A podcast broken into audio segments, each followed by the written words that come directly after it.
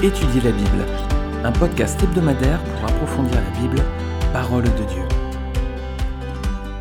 Bonjour à tous, je suis vraiment très très heureux de vous retrouver cette semaine pour un nouvel épisode de podcast Étudier la Bible. Alors je suis ravi de vous retrouver parce qu'en plus c'est un nouveau livre qu'on va étudier ensemble. La semaine dernière, on avait terminé l'étude du livre de la Genèse. On avait laissé le peuple d'Israël en Égypte juste après la mort de Pharaon. À présent, c'est une parenthèse de quatre siècles qui va s'ouvrir, une parenthèse durant laquelle le statut du peuple d'Israël va profondément changer dans son pays d'accueil. Regardons dans un premier temps les versets qui suivent la fin du livre de la Genèse.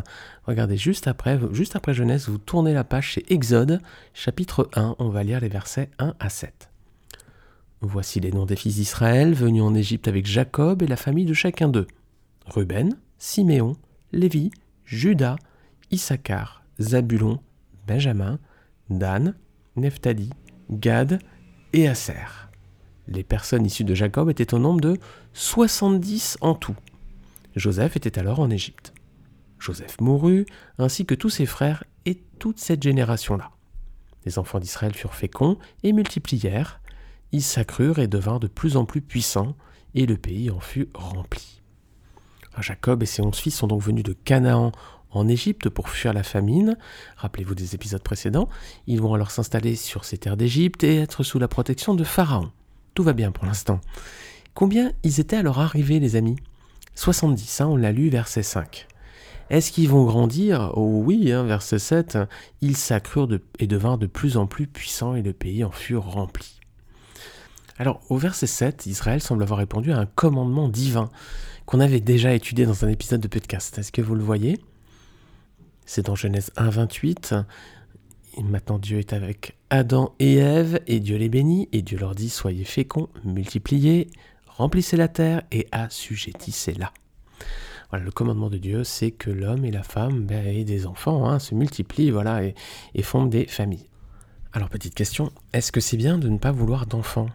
Par exemple pour euh, faire carrière, pour profiter de la vie, aussi par crainte peut-être de ne pas savoir assumer la charge de parents.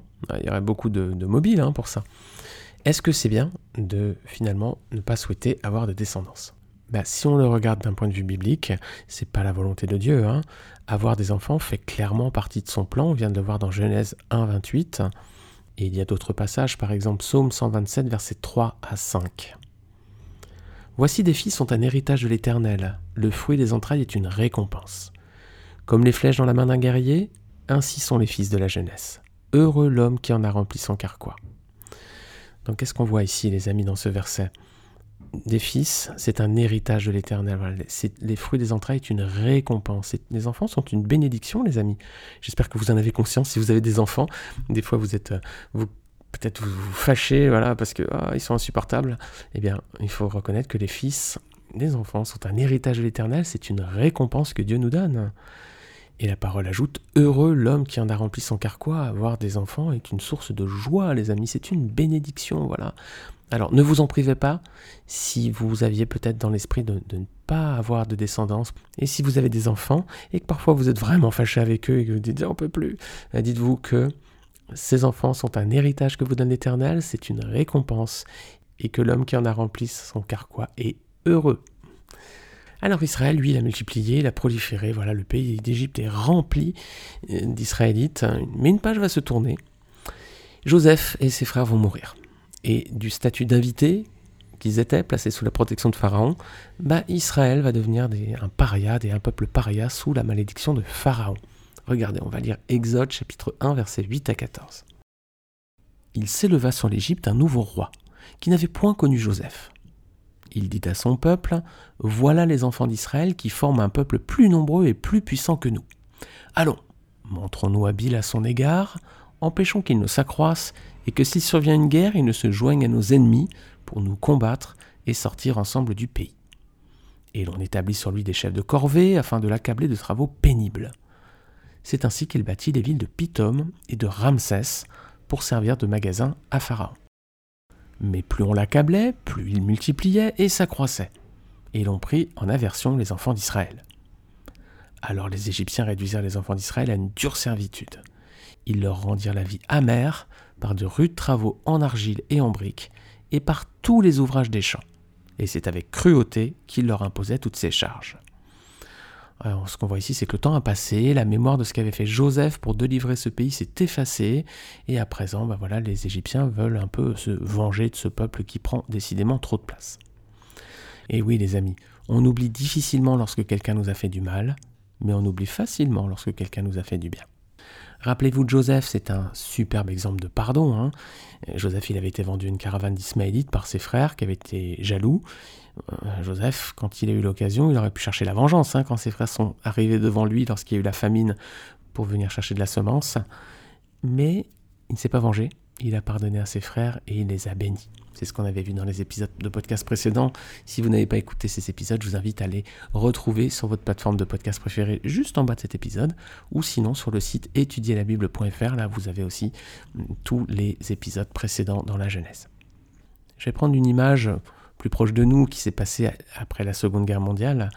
La France avait été libérée sous l'impulsion du général de Gaulle notamment, qui avait initié la résistance depuis Londres.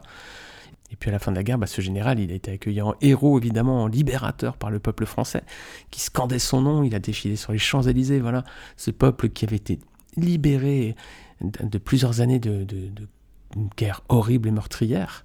Donc ce général euh, libérateur est accueilli en héros. Mais là encore, le temps va passer, une nouvelle génération va naître, qui n'a pas connu la guerre, et 20 ans plus tard, mai 68, des émeutes qui vont bousculer le pouvoir en place et qui vont conduire finalement l'ancien libérateur de Gaulle à quitter le pouvoir. Voilà, l'ancien libérateur est devenu paria et une page de l'histoire se tourne là encore. Alors je fais pas de politique ici ni d'histoire, hein, c'est pas le but de prendre position euh, pour euh, tel parti ou tel autre, hein, simplement c'est qu'à la lumière des faits, on voit qu'on retrouve un peu le même type d'attitude et de comportement. Alors mais Dieu va soulever un libérateur parce qu'il va entendre la détresse de son peuple en Égypte, il va appeler un homme, Moïse, voilà, c'est lui qui va devenir le libérateur d'Israël, c'est lui qui va affronter Pharaon, qui va faire sortir le peuple d'Égypte. En fait, maintenant, Israël, il va faire demi-tour, en quelque sorte. Hein. Jacob est arrivé avec 70 membres de sa famille de Canaan vers l'Égypte. Quatre siècles plus tard, c'est un peuple bien plus nombreux qui va faire le chemin inverse pour repartir d'Égypte vers Canaan. Est-ce que vous savez combien les Israélites étaient approximativement au moment de leur départ d'Égypte? Regardez avec moi Exode 12, verset 37. Les enfants d'Israël partirent de Ramsès pour Sukkot au nombre d'environ 600 000 hommes de pied sans les enfants. 600 000 hommes de pied, le mot hébreu veut dire le mot guerrier, hein. donc 600 000 hommes en, âge de faire la guerre, on va dire. Hein. Donc ça ne prend pas en compte les hommes âgés. Combien ils étaient? Peut-être, je ne sais pas, 300 000 peut-être. Hein. Il faudra ajouter des femmes. Combien étaient-elles? Bah, On va dire une femme, un homme, 600 000 en plus. Et puis il faut ajouter les enfants. 5 par famille à peu près, c'est des familles nombreuses à l'époque, hein, c'est pas nos familles d'aujourd'hui. Hein. Allez, 5 par famille. Donc si on fait 600 000 hommes en âge de faire la guerre, plus allez, 300 000 personnes âgées, on va dire, ça fait 900 000. Les femmes, on rajoute aussi 600 000, donc on est à 1 500 000. 5 enfants par famille, ça fait 3 millions d'enfants. Donc en tout, ils étaient probablement plus de 4 millions et demi. Voilà. Alors c'est un calcul comme ça, hein, qui vaut ce qui vaut, mais c'est une estimation. Probablement qu'ils étaient plus de 4 millions, 4 millions et demi lorsqu'ils sont quittés l'Égypte. Rappelez-vous qu'ils étaient arrivés à 70, ils repartent 4 siècles plus tard, ils sont 4 millions et demi. Oui, ils ont proliféré, ils ont multiplié, ils ont accompli le plan de Dieu qui leur avait demandé effectivement d'être prospères, d'être féconds. Donc Israël quitte l'Égypte à présent, marche arrière, voilà, retour à Canaan. Mais ils vont pas arriver tout de suite en terre promise. Est-ce que vous savez combien de temps ils vont rester dans le désert? Bon, si vous êtes familier de votre Bible, vous savez que c'est 40 ans. Est-ce que vous savez combien de temps devait durer le trajet en temps normal? Alors c'est pas un vol d'oiseau dans le désert, on ne prend pas le chemin le plus court de A à B. Évidemment, dans le désert, il faut euh, souvent prendre des, des voies qui sont tracées. Et on a une indication Regardez avec moi dans Genèse 45, versets 21 à 23. On va regarder ce que contenait la caravane qui avait été chargée de ramener la famille de Jacob en Égypte. Regardez avec moi. Genèse 45, versets 21 à 23. Les fils d'Israël firent ainsi, Joseph leur donna des chars selon l'ordre de Pharaon, il leur donna aussi des provisions pour la route. Il leur donna à tous des vêtements de rechange, il donna à Benjamin 300 cycles d'argent et 5 vêtements de rechange. Il envoya à son père dix ânes, chargé de ce qu'il y avait de meilleur en Égypte, et dix ânesses chargées de blé, de pain et de vivres pour son père durant le voyage. Voilà donc pour le voyage retour, il y avait dix ânesses chargées de blé, de pain et de vivres. Alors vous comprenez bien que le voyage n'allait pas durer normalement 40 ans, hein, parce que ça aurait été vite, euh, vite épuisé. Il n'y avait pas à manger pour plusieurs années, clairement, ni même pour plusieurs mois, mais seulement pour plusieurs jours. Voilà, le trajet devait durer quelques jours, quelques semaines, mais pas plus. Hein. Donc ce voyage n'est pas très long finalement entre Égypte et Canaan, mais ils vont quand même faire un détour. Pourquoi? Parce que Dieu ne va pas choisir pour eux le chemin le plus direct au départ. Est-ce que vous savez pourquoi? Bah, C'était pour en fait leur éviter de traverser une zone de guerre. Regardez Exode 13, versets 17 à 19. Lorsque Pharaon laissa aller le peuple, Dieu ne le conduisit point par le chemin du pays des Philistins, quoique le plus proche, car Dieu dit, le peuple pourrait se repentir en voyant la guerre et retourner en Égypte. Mais Dieu fit faire au peuple un détour par le chemin du désert, vers la mer Rouge. Les enfants d'Israël montèrent en armes hors du pays d'Égypte.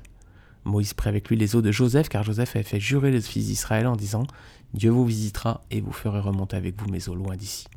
Ah, donc j'ai lu jusqu'au verset 19 pour qu'on voit ce détail que Moïse et le peuple d'Israël ont pris avec eux les eaux de Joseph pour les ramener en Canaan. Et voilà, versets 17 et 18, ce qu'on voit bien, c'est que Dieu n'a pas voulu que le peuple d'Israël emprunte le chemin le plus court. Il leur a fait faire un détour pour éviter la zone de guerre, là. Donc il les a fait passer par le désert. Malheureusement, les amis, aujourd'hui encore, hein, le pays des Philistins, là, c'est le chemin qu'ils vont prendre, hein, bah, aujourd'hui c'est la Palestine, hein, c'est encore aujourd'hui une zone de guerre dans notre actualité, la Palestine, la zone entre euh, Israël et l'Égypte, c'est quand même des, situations, des régions qui sont très tendues. Hein.